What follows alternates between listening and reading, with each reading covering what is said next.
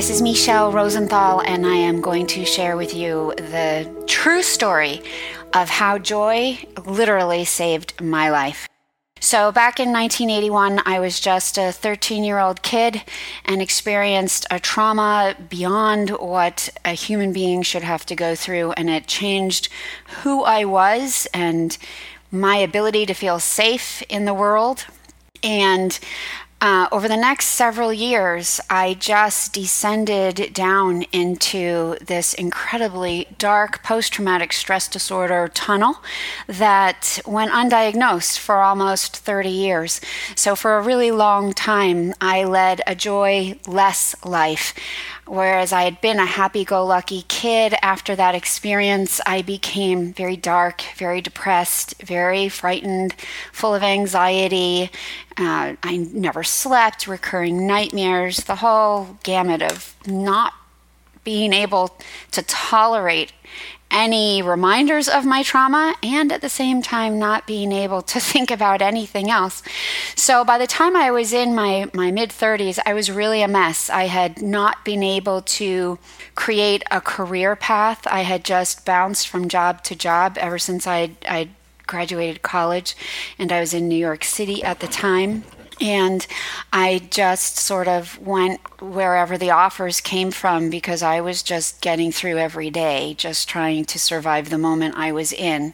And so that, of course, also affected my ability to create relationships, friendships, and romances. So I was very much alone. I had a great family, but they didn't know what to do with me or how to help me. And of course, I'd gone into therapy, and what I'd experienced in therapy was I was getting worse and worse and worse and worse, because just retelling my trauma story over and over really didn't help resolve all of the problems and the issues that it had created, and the enormous post-traumatic effects that it left installed and in place in terms of my belief system, my values, and my general outlook on myself, others, and the world at large.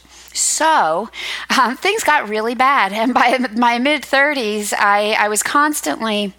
Well, I was in this cycle of build a life, like get a job, have an apartment, become stable, and then everything would fall apart. And because I would put all of my energy into building a life, and that distracted me from the stuff that was going on in my head. And then once I sort of stabilized everything, the stuff in my head had a chance to pop up and just took me down. So I was constantly sort of reactivating and reliving parts of my trauma. This is normal for trauma survivors. I know that now, but back then I didn't understand what was happening. And I got to a place that was very, very dark, and I actually became frightened for my own ability to continue to live. And so I did two things related to joy that saved my life. So the first thing I did, and this was back in 2002, like very beginning of 2003. I was so afraid that I was not going to survive what was going on in my head, and that it was going to lead me to do some dangerous things, that I decided, all right, I had to make a commitment to want to live. And so in making that commitment, I didn't have a reason. I didn't feel I deserved to survive, and so it was very hard for me to commit to living when I didn't feel like I had the right to be alive anyway. So I needed to make that commitment to something else. And what I realized I needed was something that made me feel the joy of connection. And at that time, I was very isolated, very withdrawn. I would literally go to work and come home. I didn't talk to anybody. I didn't go out, and I needed something that would help me sort of reconnect to the world and the present moment and get out of my head and into my body in a way that felt good. So joy was really important right from the beginning. And I didn't exactly think about it in terms of, oh, I need to feel joyful, because that would never have occurred to me. I felt in so much pain. What I thought about at the time was, I need something that will make me laugh, something that will make me feel good. And And so the first thing I did when I decided I wanted to live was decide I need a puppy. Like right away, I needed a puppy. And I have this obsession. I had at that time an obsession with Wheaton Terriers for at least 10 years. And so I decided, all right, I am barely functional, but I am going to get a puppy. I'm going to get a puppy, and this is going to help. And his name was Bailey. He was 10 weeks old when I got him. He was the funniest thing I'd ever been around. And the joy of my connection with him, I met him at a breeder's house. I'd done a lot of research. I drove out 4 hours from the city to meet him. And she put him on the floor. He ran across the room, jumped into my lap, snuggled up against me, and didn't move. And I said to the breeder, okay, this one's mine. And so that was the beginning of how joy changed me, because my connection with him was so joyous, so playful, so loving, so present. And right away, I immediately felt a little more centered, a little more grounded. And over the next several years, I didn't get into a real positive recovery for another 4 years. But Bailey's ability to make me feel joy every day in the tiniest ways, from the silly things that he did, just allowed me to take that really necessary step ahead to say, okay, I can do this. I can live, and I can live in a state that feels better than I thought I could. So that was the first joyful thing that I did. That was 2003. So then fast forward to New Year's Eve 2006. So like at the end of 2006, going into 2007. I had picked up and moved myself from New York City down to a small beach town in Florida, because I felt that I would have a better shot at healing if I could be on the beach and near nature and in a very calm and peaceful environment. And so here I am in this beach town. My family had come with me, and it was New Year's Eve, and we were at this major hotel for a New Year's Eve party, and I'm dressed up, and all of these people are dancing and laughing and eating and singing and having this amazing time. I'm in this ballroom of probably 500 people, and well, they're in the ballroom. Where am I? I'm in the bathroom, not the ballroom, and I am bawling my eyes out, just crying and crying in this stall that another year is ending, and that even though I'm better than I was before Bailey, I am nowhere near being free of this trauma that haunts me. And crying that another year is going to end, having sucked so much of my life with this aspect, and another year is beginning, and I don't see a way to heal or fix it. And so I pull myself together, because you can't spend all of New Year's Eve crying in the stall of a bathroom. So I went back out to the ballroom. I grabbed my brother and I said, just dance with me. Just get on the floor. I need to move. And so we get on the dance floor. And while I'm on the dance floor, I even thinking about it now, I don't know what flipped the switch.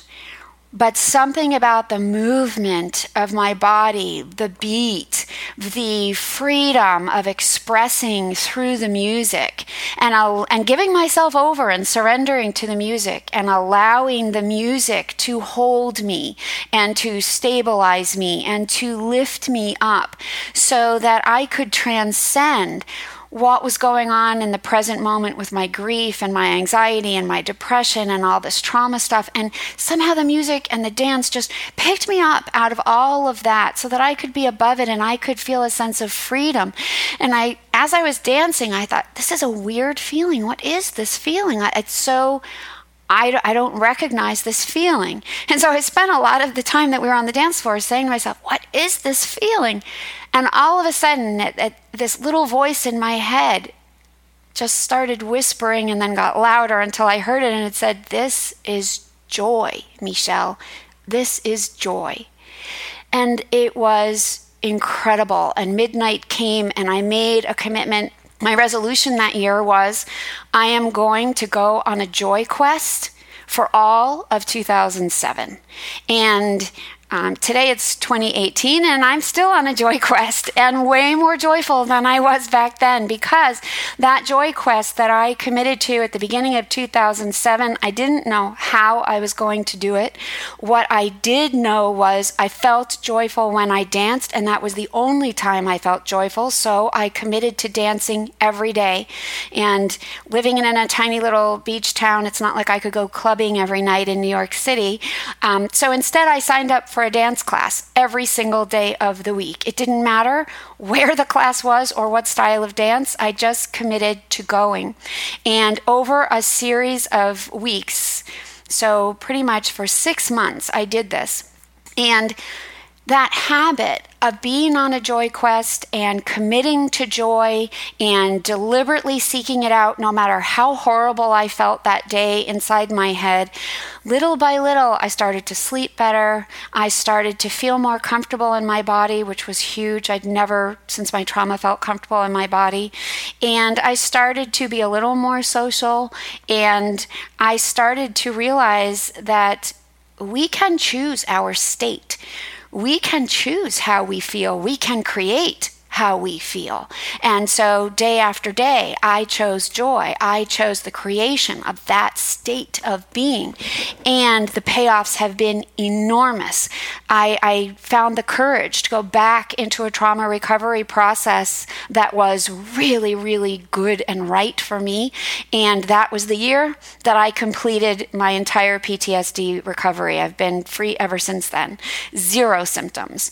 So that's a simple way of saying it. It was a harder process, but that was one of the outcomes of my joy quest. The other really happy ending outcome of my joy quest was that I fell in love with my dance instructor, and luckily he fell in love with me. So my joy quest led me to a person that allowed me to find deep connection in that place of joy, and deep connection in that place of love, and deep connection in that place of partnership, and deep connection in that place of building a life together.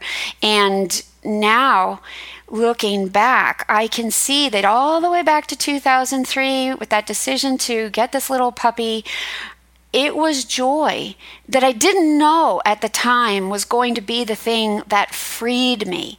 But it's joy that is our life force. It is the thing that allows us to tap into our ability to have courage, tap into our ability to create, to hope, to believe in ourselves, to take the leap into something unknown, even if we don't know the how of what we're trying to accomplish. It's joy that sustains all of that. And in that space of joy, anything is possible, because we raise our vibration so high that the energy we begin to emit internally and externally changes lives, our own as well as others. So there it is. That's the bottom line of how joy changed my life, and how seeking joy completely altered my life from being one of darkness and pain and trauma to one of lightness and expansion and creativity and happiness. And so I offer that to you in case there's a day that you think, I'm not sure what to do.